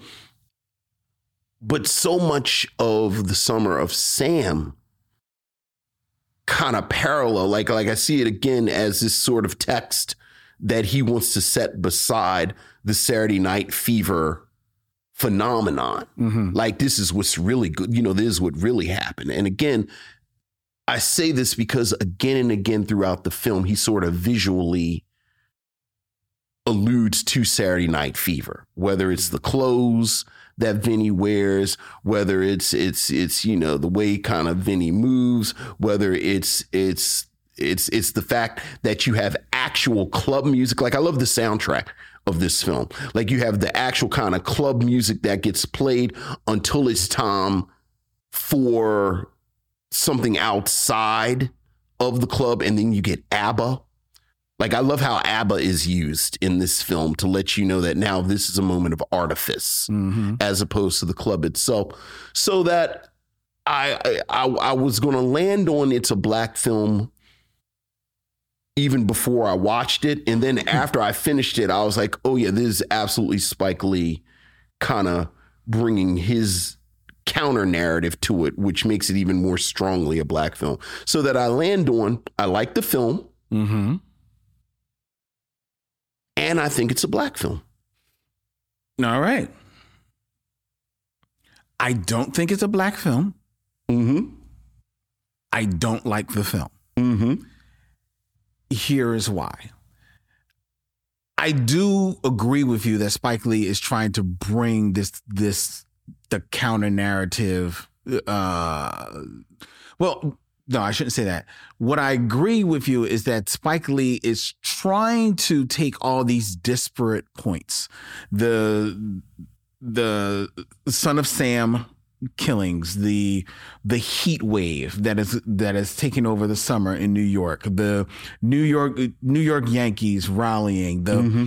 paranoia that is growing in in New York in general, but by focus of this movie in this neighborhood, and he's trying to uh, to use all of this and put this in this pot as this this bubbling, you know, um, mood of anxiety and fear, fearfulness that is, um, and desperation that is growing in everyone in this, in the film, all of the characters. John Leguizamo's character Vinny, because you know, in his philandering on his wife, he he runs um, kind of tangentially across the son of Sam. You know, being in the area of one of the one of the murders, and now thinking that the son of Sam saw him and that he he is he's marked for death soon. Um, the Richie kind of like a bit of a poser as far as this whole punk move movement uh, aesthetic that he has taken on. But in trying to take it on, I you see a guy who's trying to kind of like find himself at this mm-hmm. at this at this cross point of where they're moving out of being just a young teenage knuckleheads on the neighborhood and moving into like they're young adults. And what does that mean? To you know, how do you want to show up in this world as a young adult? So I I think Adrien Brody, to your point, such a soulful actor because of his eyes and just because of his talent, um, is a very interesting person to put in this role to show someone trying to to really find find his way, trying to really um, confront himself sexually because you say you know he's he's a hustler. He's out there doing doing uh basically almost like turning tricks a- a- after stripping. Yeah, I don't, I don't know how almost it is. Well, only because you don't see what's happening behind the door. So, but he's doing something. Yeah. you know that he's doing some kind of sexual sexual work, like you said. But he has this real, honest, affectionate relationship with Jennifer Esposito's character, who the film makes it makes no um takes no sh- shorts with it, is kind of like the girl that quote unquote got around Right. in the neighborhood. Like Right. all the guys know the Jennifer Esposito character. Yet he he has developed an actual true relationship with her that um there there's interest there's interest there you want to know what's happening you talk about jennifer esposito a, a, a- an actress who i feel in her prime. This is definitely her prime. Didn't get the moment to shine as much as as she her talent deserves. Um, curiously enough, the the role that Mira Mhm. Sorvino plays was written for Jennifer Esposito. Yeah, Yeah. But then they decided to cast her in this, and I think she probably does like get the, the character that she plays a little over more. The shame of the movie you mentioned about how there's not enough of her, and when she is, she's kind of like all she's always almost always with Adrien Brody. Um, the real shame is is that's the story. At least I want to follow because I'm curious into that backstory. How are they relating to one another? How are they getting getting along? They both seemingly seem unaffected by the paranoia that's going on around them because because they seem to be almost in a bubble. Mm-hmm. The, the the the the punk world, the emergence of punk, punk punk culture in New York at this at this time. It's not even emergence because CBGB is, is definitely a, a thriving thing at this time. Um, but th- that's kind of like almost cocooned them from what is what is going on around them. So much so that they don't know that there are forces coming to them that will bear at um, at the end of the film. Uh that is like this missed opportunity. But in Spike Lee trying to put all these desperate parts together, I think the failing is because Spike Lee is the third writer on here. And like there are some some earmarks of to him in some of the some of the dialogue, but a lot of this plotting is by the the main writers, Victor Colicchio and Michael Imperioli. And in Michael and in them, I see two guys that are trying to get their Martin Scorsese on. Mm-hmm. And and in and in and in so doing, this film fails at that because there's because there's so much going on that I lose track a little bit of the con- the connective tissue. Mm-hmm. I don't necessarily. They're telling me that there's paranoia in the neighborhood, and there seems to be paranoia going on in the neighborhood because the script is, says that these characters have to give voice to it, but I don't feel the paranoia. It's not. It's it's not getting across to me, um, and part of that is because the film takes so many divergence. We talk about the Richie character, Adrien Brody's character, being like a sex worker. Sex seems to be on a lot of people's mind in this movie because there is a lot of sex and gratuitous um, nudity that is going on in it on in this film. You talk about things that need to cut. That is what need, needs to be cut. But the nudity is there, and it, it it it doesn't need to be there to the extent that it is. But the sex and that is happening to me, it it. it doesn't connect to anything.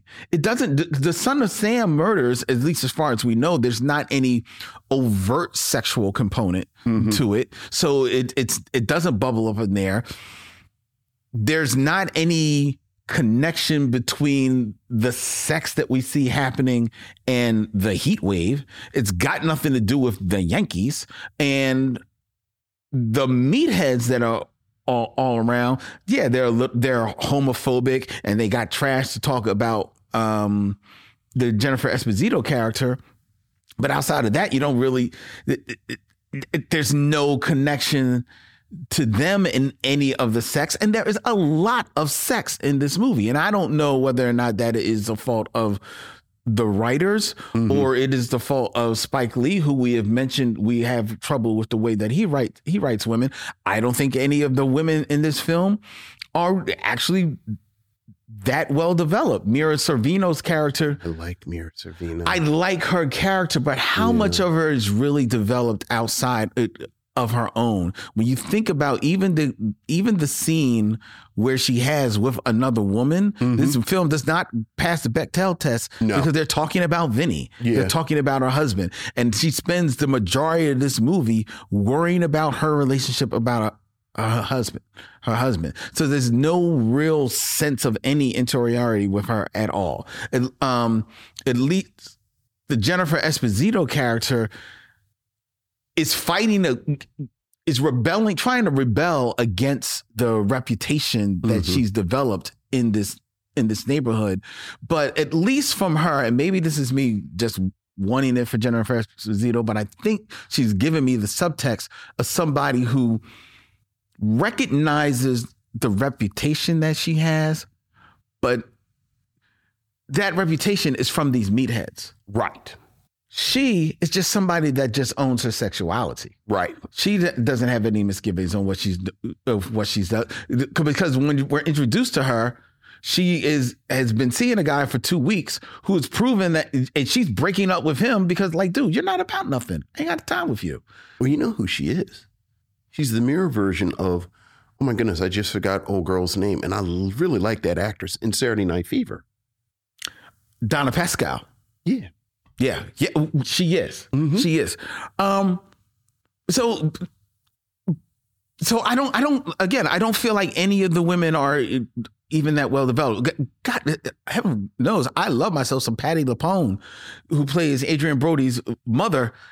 Even she gets a sex scene in this movie. And like, I'm like, God, can uh, can any woman be cast in this film that doesn't have to have a clause in their contract that says they got to take their top off? I'm like, Jesus Christ, y'all, what the hell are y'all doing? It- it- because it, it, She's the only one that takes her top off in the main cast. okay, she's the only one that takes her top off in the no. No, I, I believe Jennifer Esposito is shown it, it's shown topless in the she scene. is. I think she is. I think she is shown without her shirt in, in the scene. I could be wrong. All right. There are so that Patti LuPone does because that was a little. it- you weren't expecting it. I was not expecting You were not that when I expecting got it. up this morning. Patti LuPone, the, the matron of, of Broadway, ladies and gentlemen. you are not expecting to see her take off her top. Um, But now I've seen Patti LuPone's nipples. Happy Black History Month. Happy Black History Month, and and, and she has nothing to be ashamed of. No, But- no, but, just- but it's just not. You're just not You're not, expecting it. not expecting it. You're not expecting it. Yeah, yeah. Um, but there, but she is one of a parade of breasts that are in this film. So forgive me if I believe that every other Mm-hmm. Person the- Mhm. there's a, there's a lot in in this film um and, and I just didn't see I didn't see the connective tissue with them.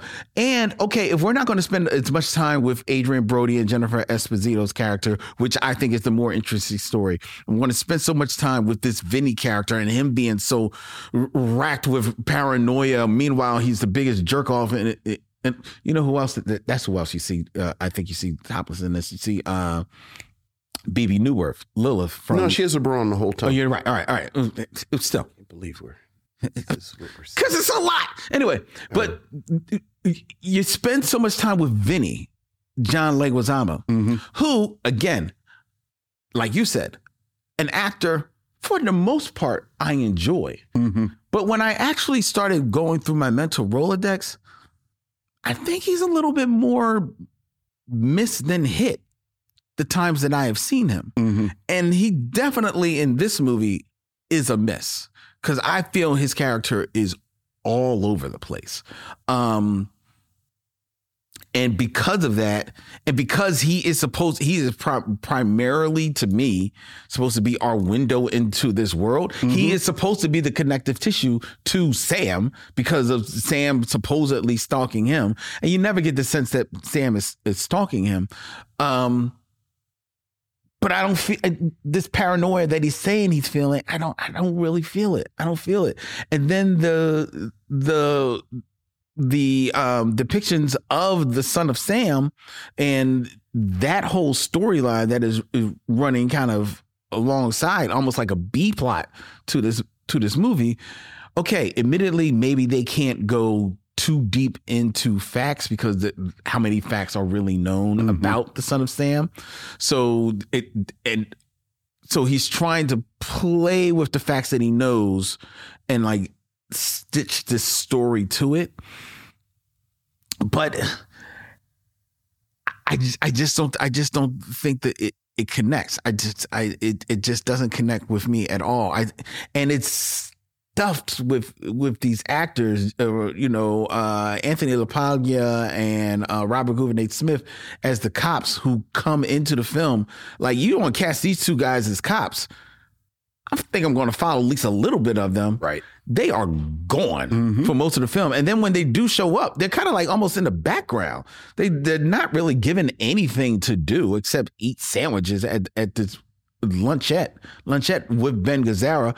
And you talked about that monologue, great little monologue, uh, almost like a moment out of out of a Martin Scorsese movie.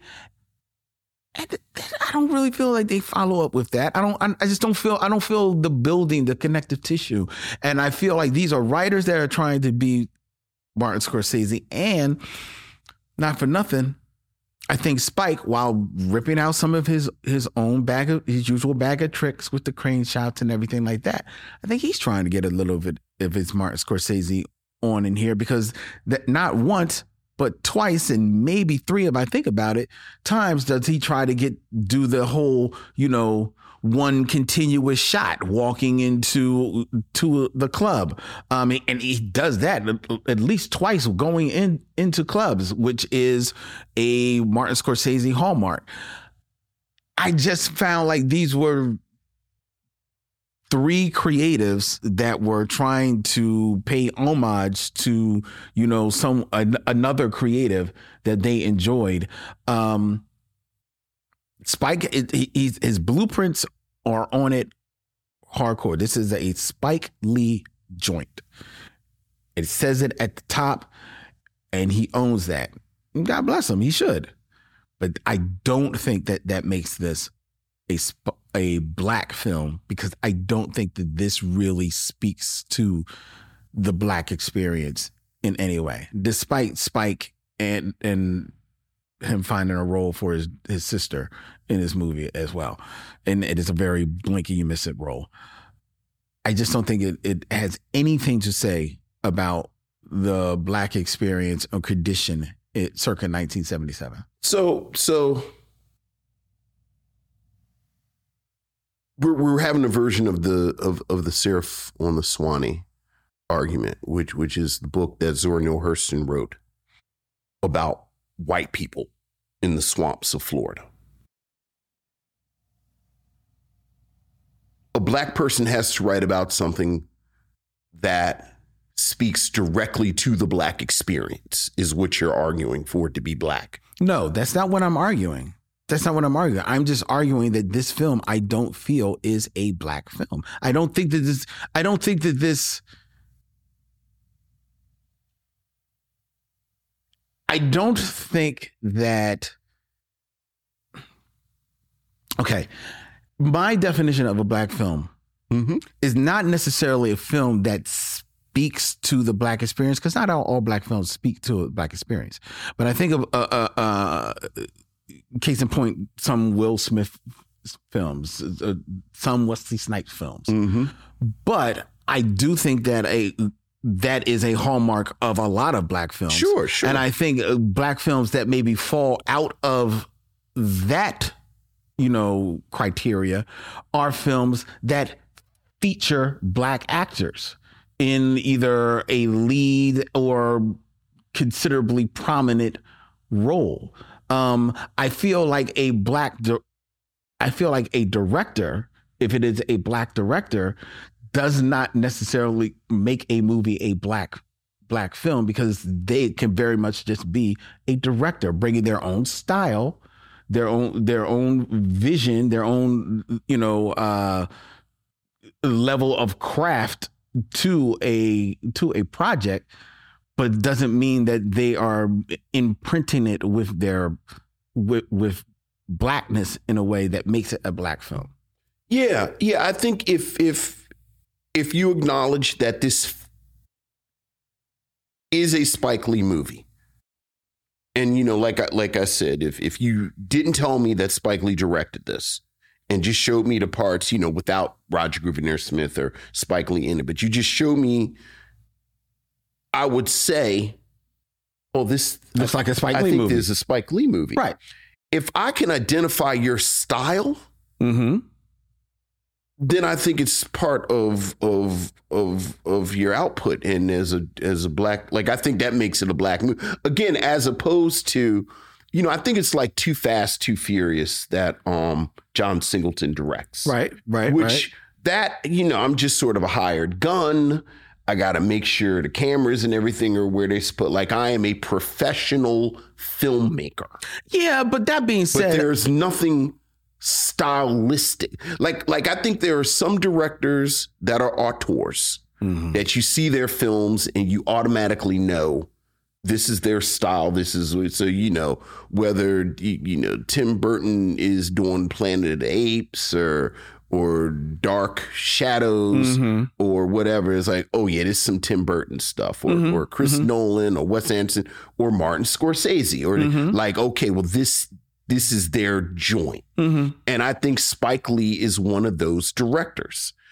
And then I think Yes, you okay, have you- you know, that. these sort of journeyman directors that don't have a quote unquote style. like Tim Story, Right, right. They just you know, I'm am I am a professional Director. sort of you know, proficient, skilled at my craft, but my style isn't necessarily one that you can pull out. Mm-hmm. And for me, that falls more under what the argument you're making. But if you have a style Mm-hmm. and I can pull your style out of it, Mm-hmm. then yeah, I would say that's absolutely, yeah, it is absolutely a black film. Like, because you're like, w- regardless of wh- it's not what you're talking about, it's how you talk about it. Yeah. mm, mm, I I still disagree with that because again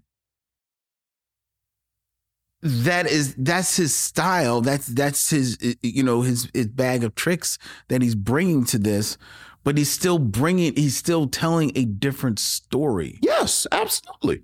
But so so it, it can be a Spike Lee joint. It is it's it's definitely a, a film in his filmography, but I don't think that it it is. I I I, don't think that it is a black film because I think that a black film would still have to have the marriage of the two. Um, e- either speaking of the black experience or having a, black um actors or or faces in prominent roles. in it. okay, all right. As far as it not holding together,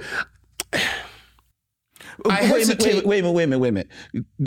Case in point. Say say as opposed to Fast and Furious, mm-hmm. right?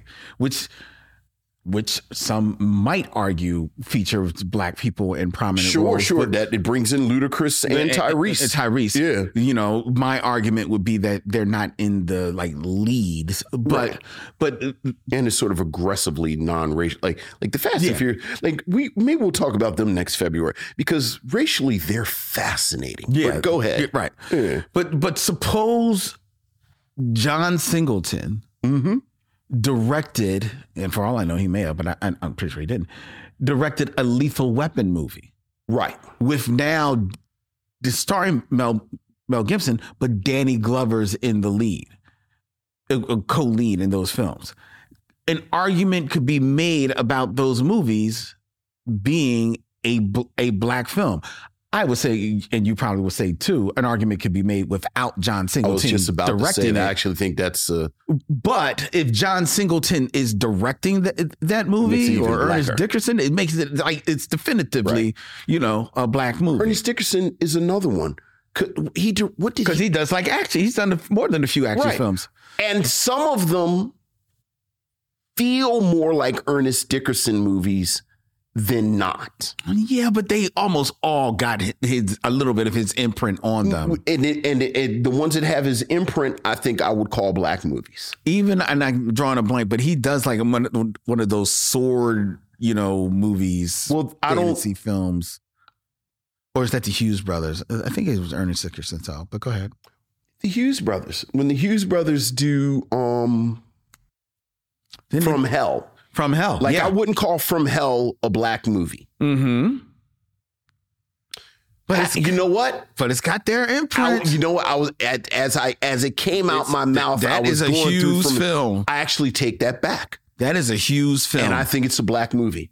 So because because Yes, I am changing. because you thinking that falls under the same argument here as Yes. because that's because that's what you're saying. Yes, Okay. that's exactly what I'm saying. That's 100 percent what I'm saying. Hmm. And and again, I think um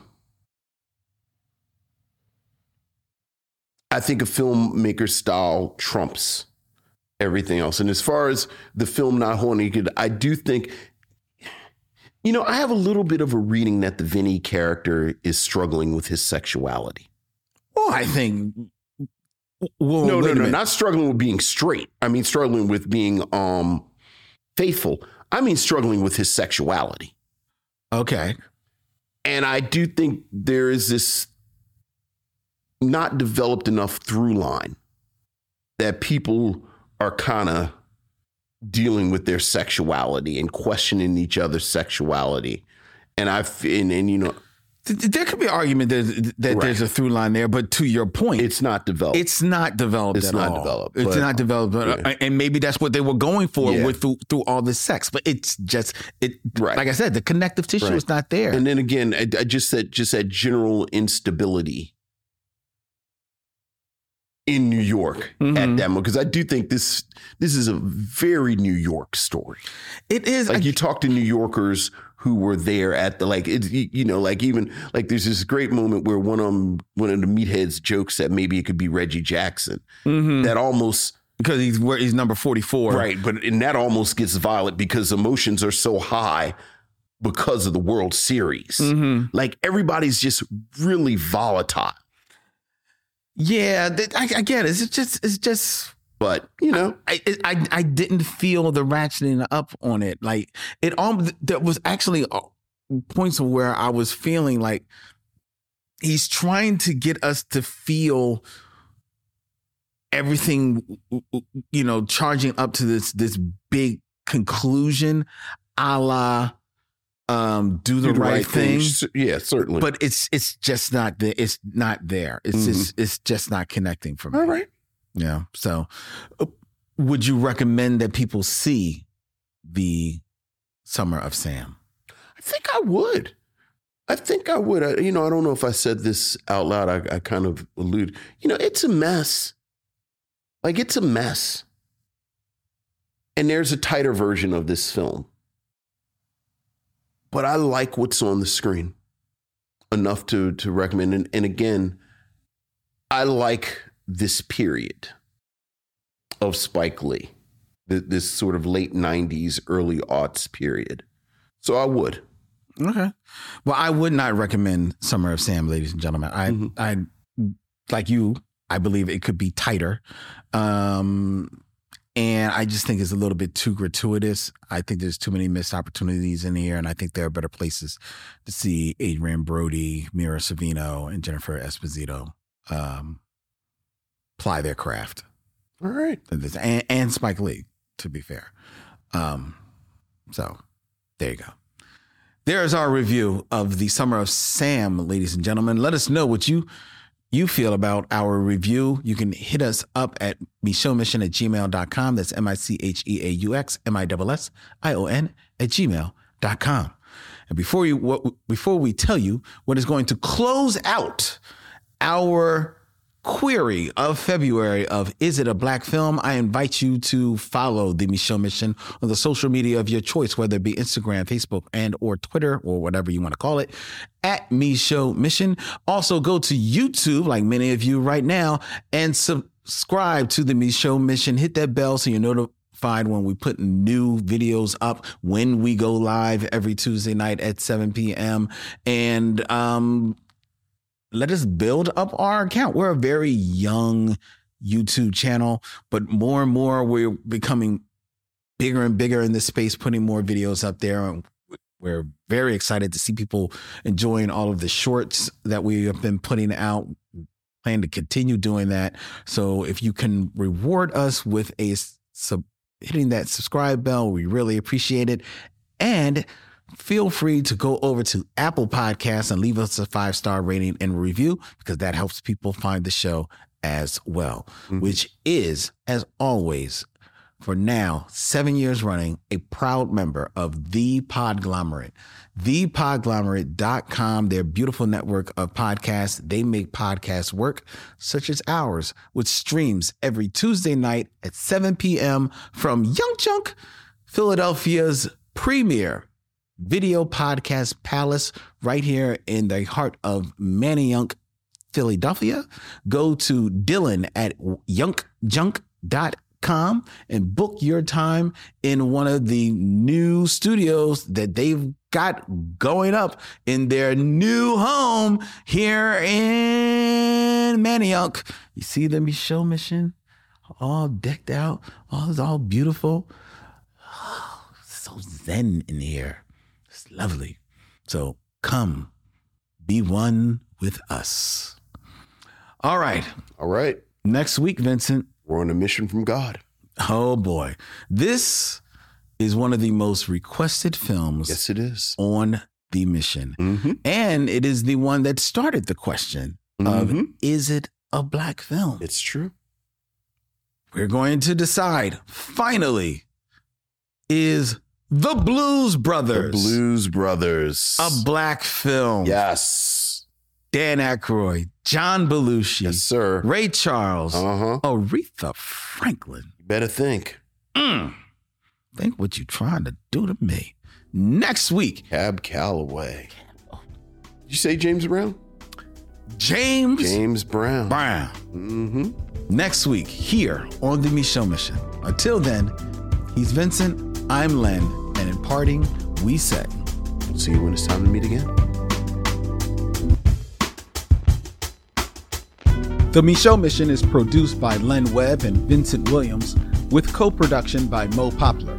Check out Mo's family travel podcast, Bunamigos, at ashyfeet.com. Original music is provided by Alexa Gold. Visit Alexa Gold Music at Bandcamp for more of her melodies. The Micheaux Mission is edited by Len Webb and produced for YouTube at Yunk Junk. Visit Dylan at yunkjunk.com for more information.